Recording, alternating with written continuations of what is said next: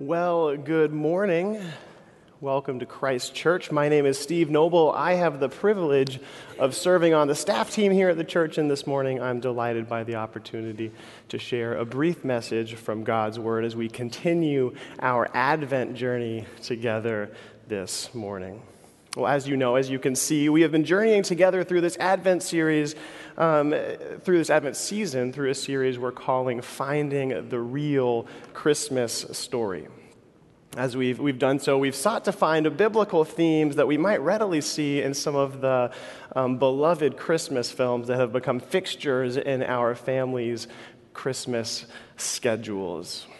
Today we will continue by reveling in the fact that maple syrup on spaghetti is completely appropriate breakfast food, that gum found on the subway is free candy, and that it's really fun to press all of the elevator buttons. Try that out there if you want this morning. Um, and we this morning will be exploring the theme of joy in the recent classic film Elf. As we do so, we will look similarly to the joy of the shepherds and the angels as they celebrated together the birth of Jesus on the day of the first Christmas. As we come together into the presence of God, though, will you first join me in a word of prayer? Lord, we bring ourselves fully before you this morning. We step into the joy of Christmas, the hope of Advent, the peace that you bring us, God. Give us courage to rise to the call that you have on our lives. Give us peace to live lives filled with your joy. And Lord, challenge us in the areas where we need to grow and become more and more like you. In Jesus' name we pray together. Amen. Well, at Christ Church, on Christmas Eve, it's a tradition here in the church um, that we sing together the classic hymn, Joy to the World. And so, this Christmas, and indeed at the end of the service today, we will sing together, we will lift our voices in anticipation of the coming of our Savior, and we will sing these words together. We'll say, Joy to the world, the Lord is come. Let earth receive her King, and every heart prepare him room, and heaven and nature sing, and heaven and nature sing. Joy to the world, the Savior reigns, and we have an opportunity with all of creation to repeat that sounding of joy. When we are met with this joy of salvation, the promise of God with us, God Himself come to earth to make a way for us to know Him, there's an appropriate response of worship with complete abandon self forgetting, unguarded, unrehearsed worship. This is the response we see in the angels, these, these messengers of God, as they, they come to the shepherds, these insiders heralding the good news of God's incarnation. They invite us to participate in the good news of great joy that will be for all the people. This response of worship is what we see in the shepherds. They leave their flocks, they, they rush with abandon to worship the king that was born. These shepherds who model well the reality that the great moments of joy in life are not moments of self realization, but self forgetfulness.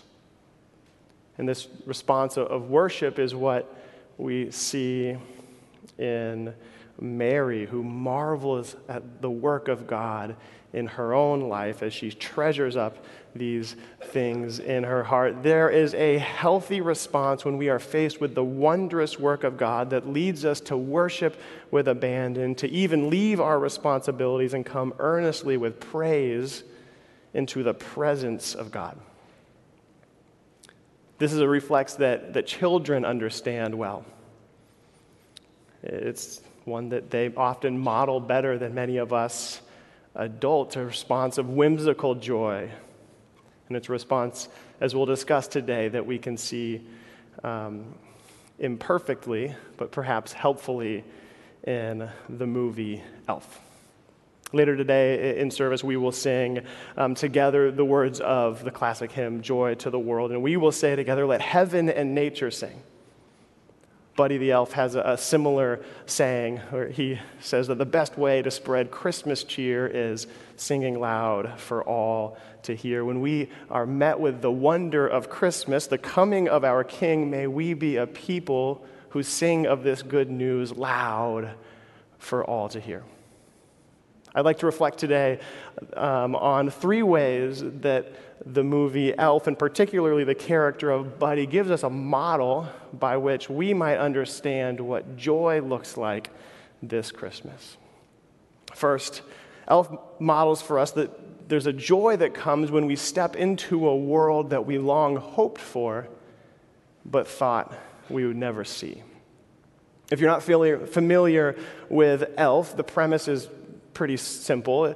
There's a, a, a, baby boy named Buddy living in an orphanage who, one Christmas Eve, climbs out of his crib and into Santa's bag of presents and hitches a ride with the unsuspecting Santa back to the North Pole. When the elves at the North Pole realize what's happened, they adopt Buddy and they raise him as one of their own. It's a whimsical dive into many of our childhood fantasies. What if someone like me could go visit Santa at the North Pole. And then as Buddy returns to the land of his birth in New York City, the characters around Buddy are invited to wonder as it becomes increasingly apparent that Buddy is, in fact, who he says he is, that he was raised by elves at the North Pole, that he does know Santa, and that he was trained by Papa Elf to work on the jet turbine that helps Santa's sleigh fly. As we watch the film, we're invited to wonder, right, next to the cozy fire um, with lights in the tree twinkling, we, we, we are able to wonder what joy, what joy it would be to step into this world that we've always longed to hope for, always longed to experience. This is the reality of the shepherds on that first Christmas long ago. Sitting on a lonely Judean hillside in the dead of night 2,000 years ago, there sat a small group of shepherds who never thought they would see the coming of the king. They longed for the days of the king Sure enough, the promised king in the line of David who would restore the kingdom to Israel, a king their God had promised that was to be a source of blessing for all peoples, not just their fellow Jews. They longed for the coming peace the kingdom would inaugurate. They heard the prophets of old speak of a time when lions would sleep with lambs, when swords would be beaten to plowshares because they weren't needed anymore, when the poor would be lifted up, when the blind would see, prisoners were freed, when God Himself would walk among His people once more.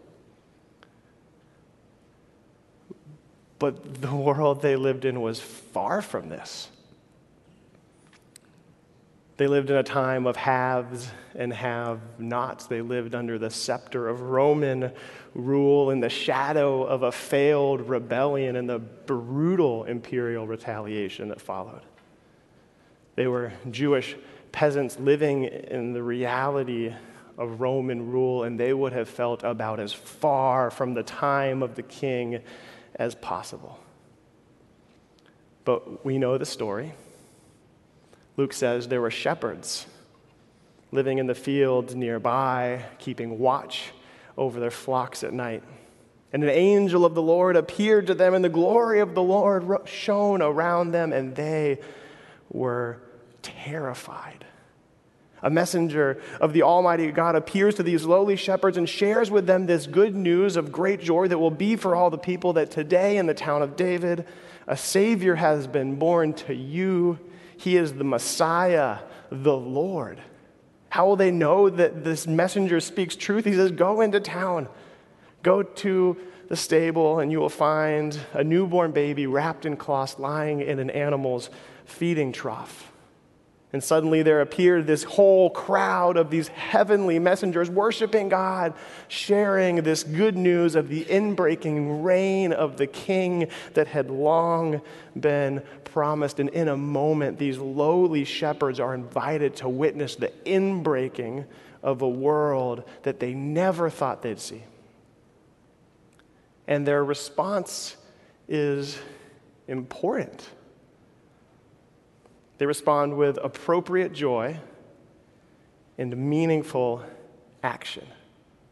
Here, this word from Luke 2 it says, When the angels had left them, the shepherds said to one another, Let us go to Bethlehem and see this thing which has happened, which the Lord has told us about. So they hurried off, and they found Mary and Joseph and the baby who was lying in the manger. And when they had seen him, they spread the word concerning what had been told them about the child. And all who heard it were amazed at what the shepherds said to them. The shepherds are moved to action by what they hear.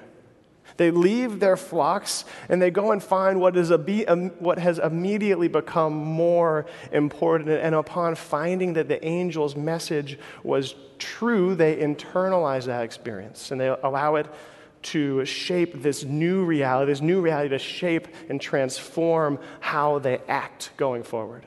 They don't simply return to their flocks all excited that what they found out was true. They go out and they spread the good news. They invite others to experience the joy that they've found.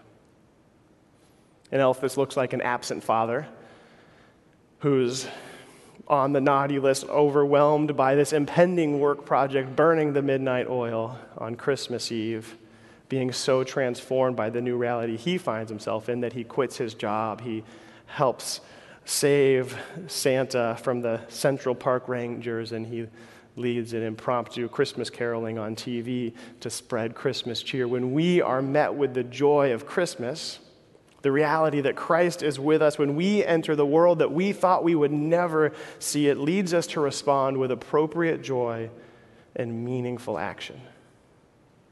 Jesus would later share this with a similar sentiment. He says, The kingdom of heaven is like a treasure hidden in a field. When a man found it, he hid it again, and then in his joy, he went and sold all he had, and he bought that field. He allowed it to change his life. Again, the kingdom of heaven is like a merchant looking for fine pearls. When he found one of great value, he went away and sold everything and bought it.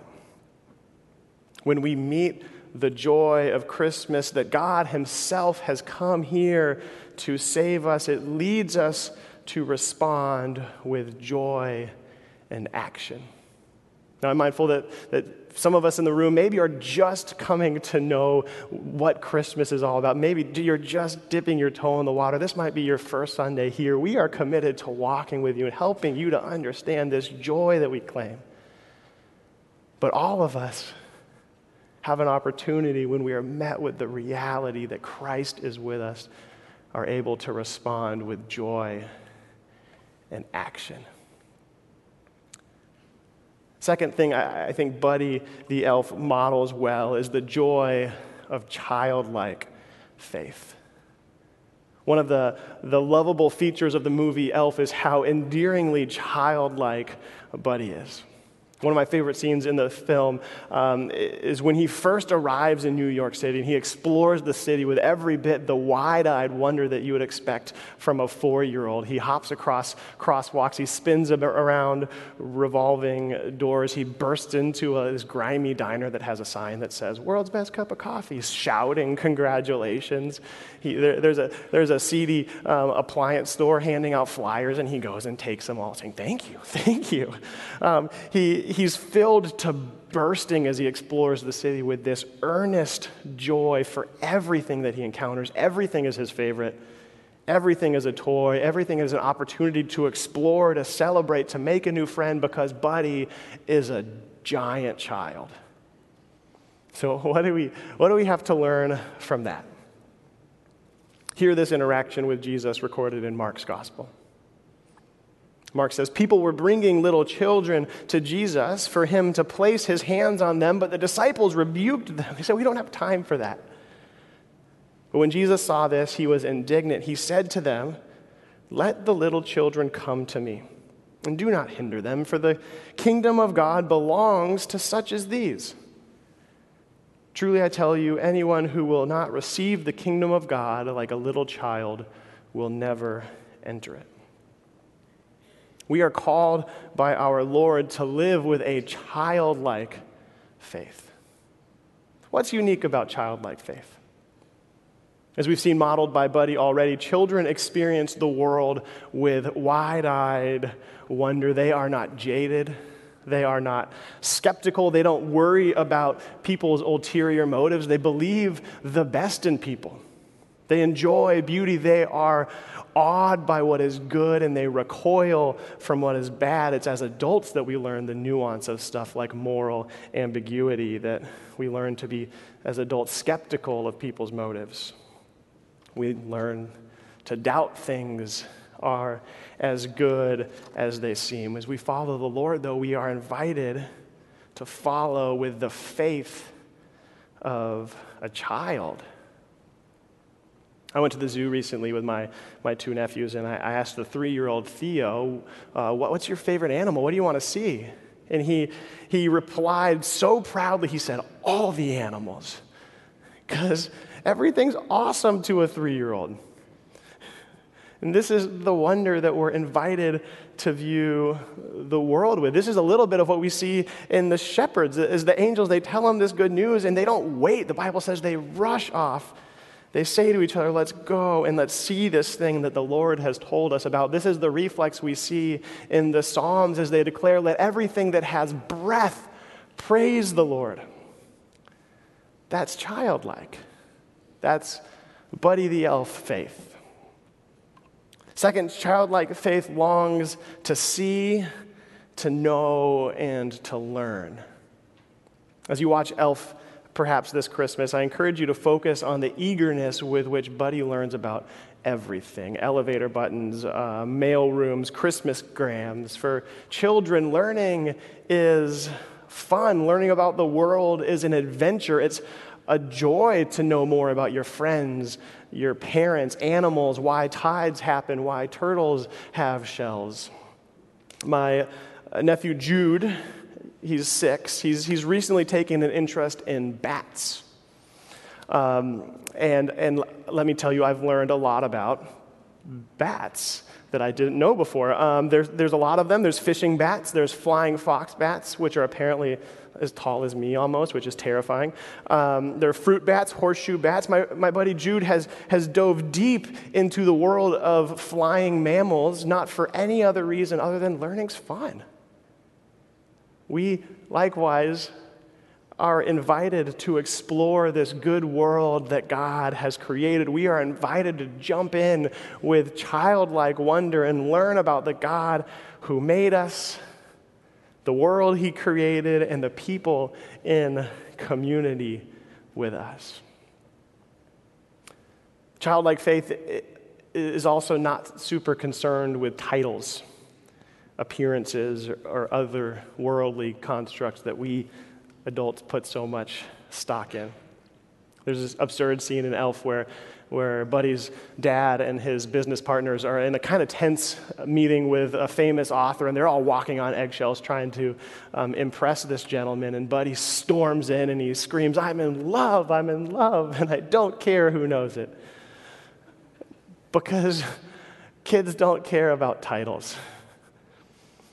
British actor John Cleese tells a story of being at a restaurant in London with a, a friend and his friend's young son. And, and one of the men points out that a Nobel Prize winning author, a gentleman by the name of Harold Pinter, has just walked into the restaurant. And so one of the, the older gentlemen says to the, the, little boy and says, Look, this, this man who just walked in is Harold Pinter. He is a very fine writer. And the little boy, wide eyed, looks at him and is like, Oh, can he do W's? because kids don't care about Nobel Prizes. The world guides us to put much stock in our titles, in our upbringing, in our accolades, but we're told to live a life that looks beyond such petty constructs. In Philippians, Paul addresses this, listing the accolades that he might be tempted to find pride in, and he says beautifully, I consider this all loss compared to the surpassing worth of knowing Christ Jesus, my Savior, for whose sake I have lost all things.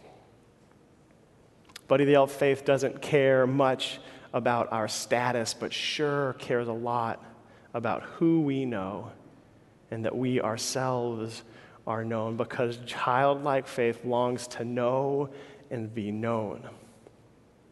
Buddy's in a department store, and there's an announcement made that Santa's coming the next day, and he famously melts and says, I know him.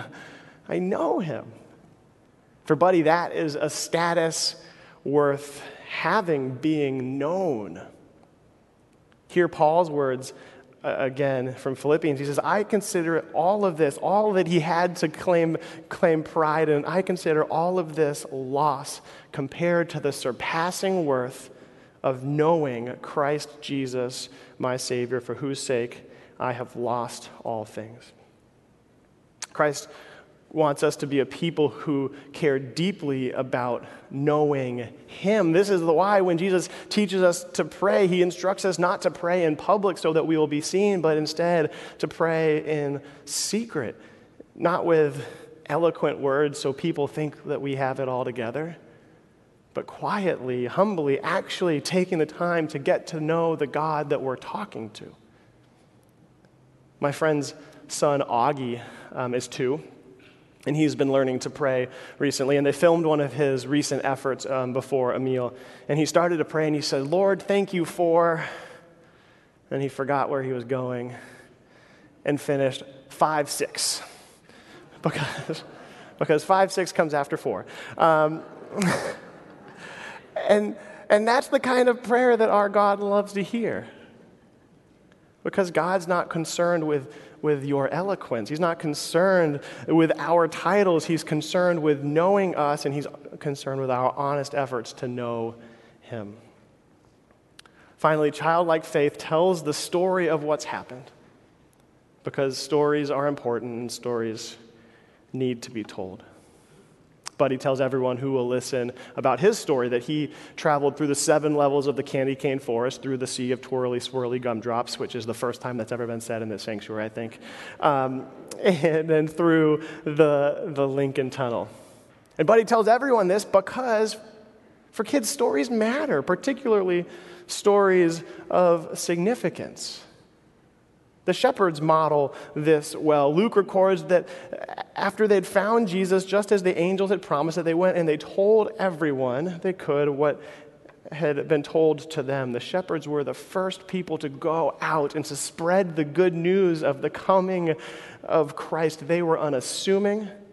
They were poor shepherds living in a field outside of town. They were not the type of people generally employed to herald the birth of a king. But when the good news of Christ's birth is brought to them, they model well that there's an appropriate response of going out and sharing this news that they have received because childlike faith tells the story of what's happened.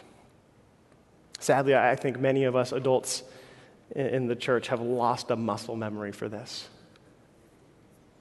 We, we've lost our childlike eagerness to tell everyone who will listen about the God who has redeemed our lives from brokenness. I work with, with the children and the youth at the church, and let me tell you, we don't have a problem with kids inviting their friends to church.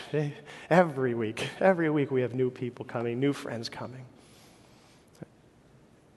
But as adults, sometimes it's pretty easy, for me at least, to stay in my own lane, um, to quietly follow God, not making a big deal about it, not faithfully sharing this hope that I have received with those I love, but we're called to a childlike faith that tells the world of the hope, the joy that we have received. Buddy storms into his, his dad's office screaming, I'm in love, I'm in love. May we be a people who share of the transformation that we have received with the same earnestness. What if we were courageous to share, I've been transformed, I've been made new, and I don't care who knows it? Last thing I think that we can learn from Buddy the Elf this Christmas season is that jo- there's a joy that can be found in rising to meet a calling that is bigger than we think we are able. As Elf moves to a climax, Santa is in crisis. His sleigh has crashed in Central Park. Christmas spirit has hit an all time low, and the jet turbine that Buddy and Papa Elf fitted to the sleigh to make it fly has broken off. Santa is stranded, and to make matters worse, the Central Park Rangers are bearing down on Santa. And Buddy is almost certainly not the elf for the job. He couldn't keep up at all in the elf world he was raised in. He struggled to keep up in the human world he entered as an adult, and he is acutely at this point aware of his failings. He feels small, he feels insignificant, stretched between two worlds, and he's ready to run away, to pack it in, to try his hand somewhere else, but he sees Santa's sleigh crash. And while he feels unworthy to help, he knows that he's the only one who can. And as it turns out, he's uniquely positioned to know how to fix the sleigh and uniquely positioned in the human world to help spread Christmas cheer where no other elf could. And in this moment of redemption, Buddy, or Santa himself says to Buddy, Buddy, you're the only elf I want working on my sleigh tonight. And Buddy joins the much fabled ranks of Rudolph and Cindy Lou Who as he saves Christmas. But he models for us this joy that comes in rising to meet a call that is bigger than we are able. And I think that is something that each of us can identify with because God has called us to something big. Whether you have been in the church for five decades or five minutes, each of us, we are invited to be people who participate with Christ in ushering in his coming kingdom, to join him in proclaiming good news to the poor, liberty to the captives, recovery of sight to the blind, freedom for the oppressed, and to proclaim with Christ the year of the Lord's favor. He invites us to go and to make disciples of all nations, baptizing them in the name of the Father and the Son and the Holy Spirit. He invites us in John 20, 21. He says, In the same way God sent me, so too now I send you. He sends us, He sends me, you, into our communities to be Jesus in our communities. Jesus himself says at the end of his Sermon on the Mount, He says, Be perfect. Therefore, as your heavenly Father is perfect, this is a high call. It is, it is bigger than we are able, it is bigger than I am able. Who am I? Who am I to be Christ in my community? Who am I to bring the good news of the gospel, the good news of Christ's kingdom coming? Who am I to be a messenger of God's perfect hope? I, I feel small. I imagine that's a bit of how the shepherds felt on the first Christmas. These were ordinary folk, peasant shepherds living in tents outside a small town called Bethlehem, suddenly invited by the God of all creation to bring the good news of this coming kingdom to herald the birth of a king. A few decades before the birth of Christ, a similar message had been joyfully spread around the Roman Empire. Heralds were sent from Rome far and wide to proclaim good news of great joy that in a palace in Rome a king had been born. His name was Octavian, Augustus Caesar. He would come to be known as a God on earth, a savior to the people of Rome, author of an unprecedented time of peace in Rome, the Pax Romana. The messengers of that king would have traveled in opulent style, the splendor of their dress and their accommodations reflecting the magnificence of the king who has sent them. But now, at the advent of another birth, this one born not in a palace, but in a stable. Messengers are again sent out to proclaim a time of peace, not just for Romans this time, but for all people for all time. And it is this group of motley shepherds who God sends as the first messengers of the king who has come. And I assure you, I feel pretty confident they did not feel worthy to herald such news. Certainly, they were not the type of people that most kings would choose to carry such a message. But Jesus, as we know, is not most kings. He is the king of the poor, the champion of the downtrodden, a king who proudly declared that in his kingdom it is the poor in spirit who are uniquely blessed because theirs is the kingdom of God. This is the king that our shepherds tell of. They are not worthy to herald the birth of a king, but still they are invited to carry the message and they rise to the calling that they have received. And we are invited to do likewise. We are similarly unworthy to carry the name of Christ, but still we are invited to carry it. We are unworthy of the calling we have received, and we will experience the joy of the Lord when we courageously rise and accept the call that He has given us.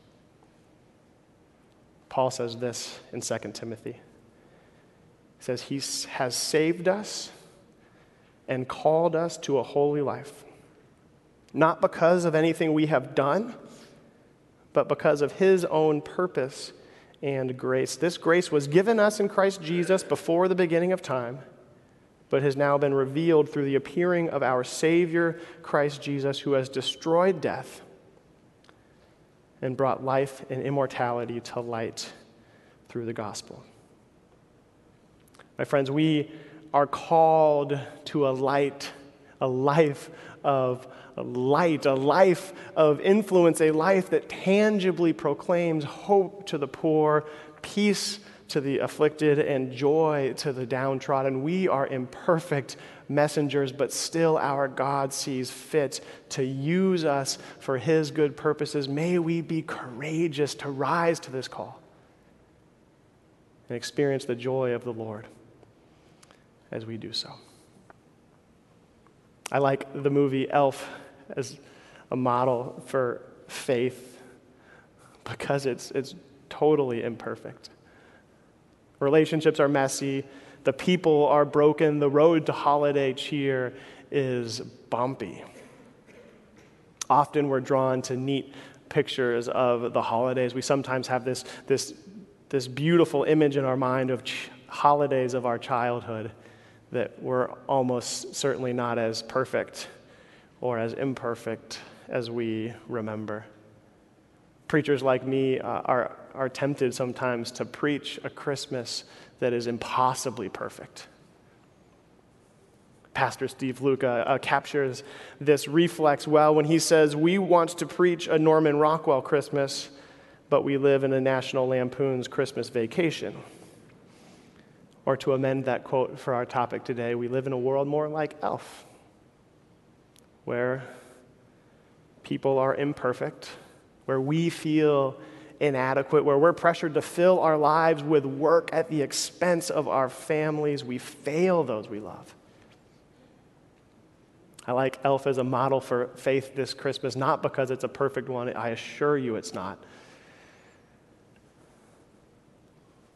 but it helps us see that through the imperfection of our lives, we are guided to find joy. Joy in realizing our place in a story bigger and more perfect than we thought we'd ever see. It, like it, I like it because it models for us the joy that can be found in the whimsical faith of a child, free from all our adult worries and all the extra things that we add to the simple life with Christ that we are invited to. And I like it because it helps me to see anew the joy that can be found in answering a call that is bigger, bigger than any one of us.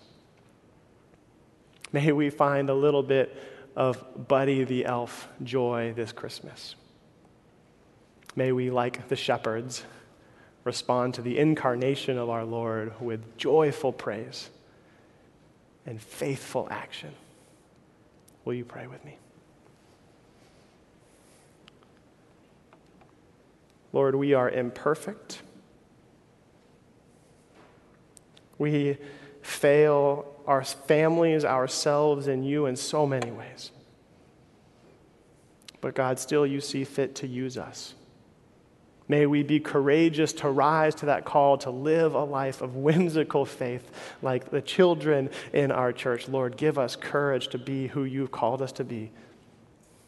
Be with those who are alone, be with those who are sick, and fill us with your peace and joy this Christmas. In Jesus' name we pray together. Amen.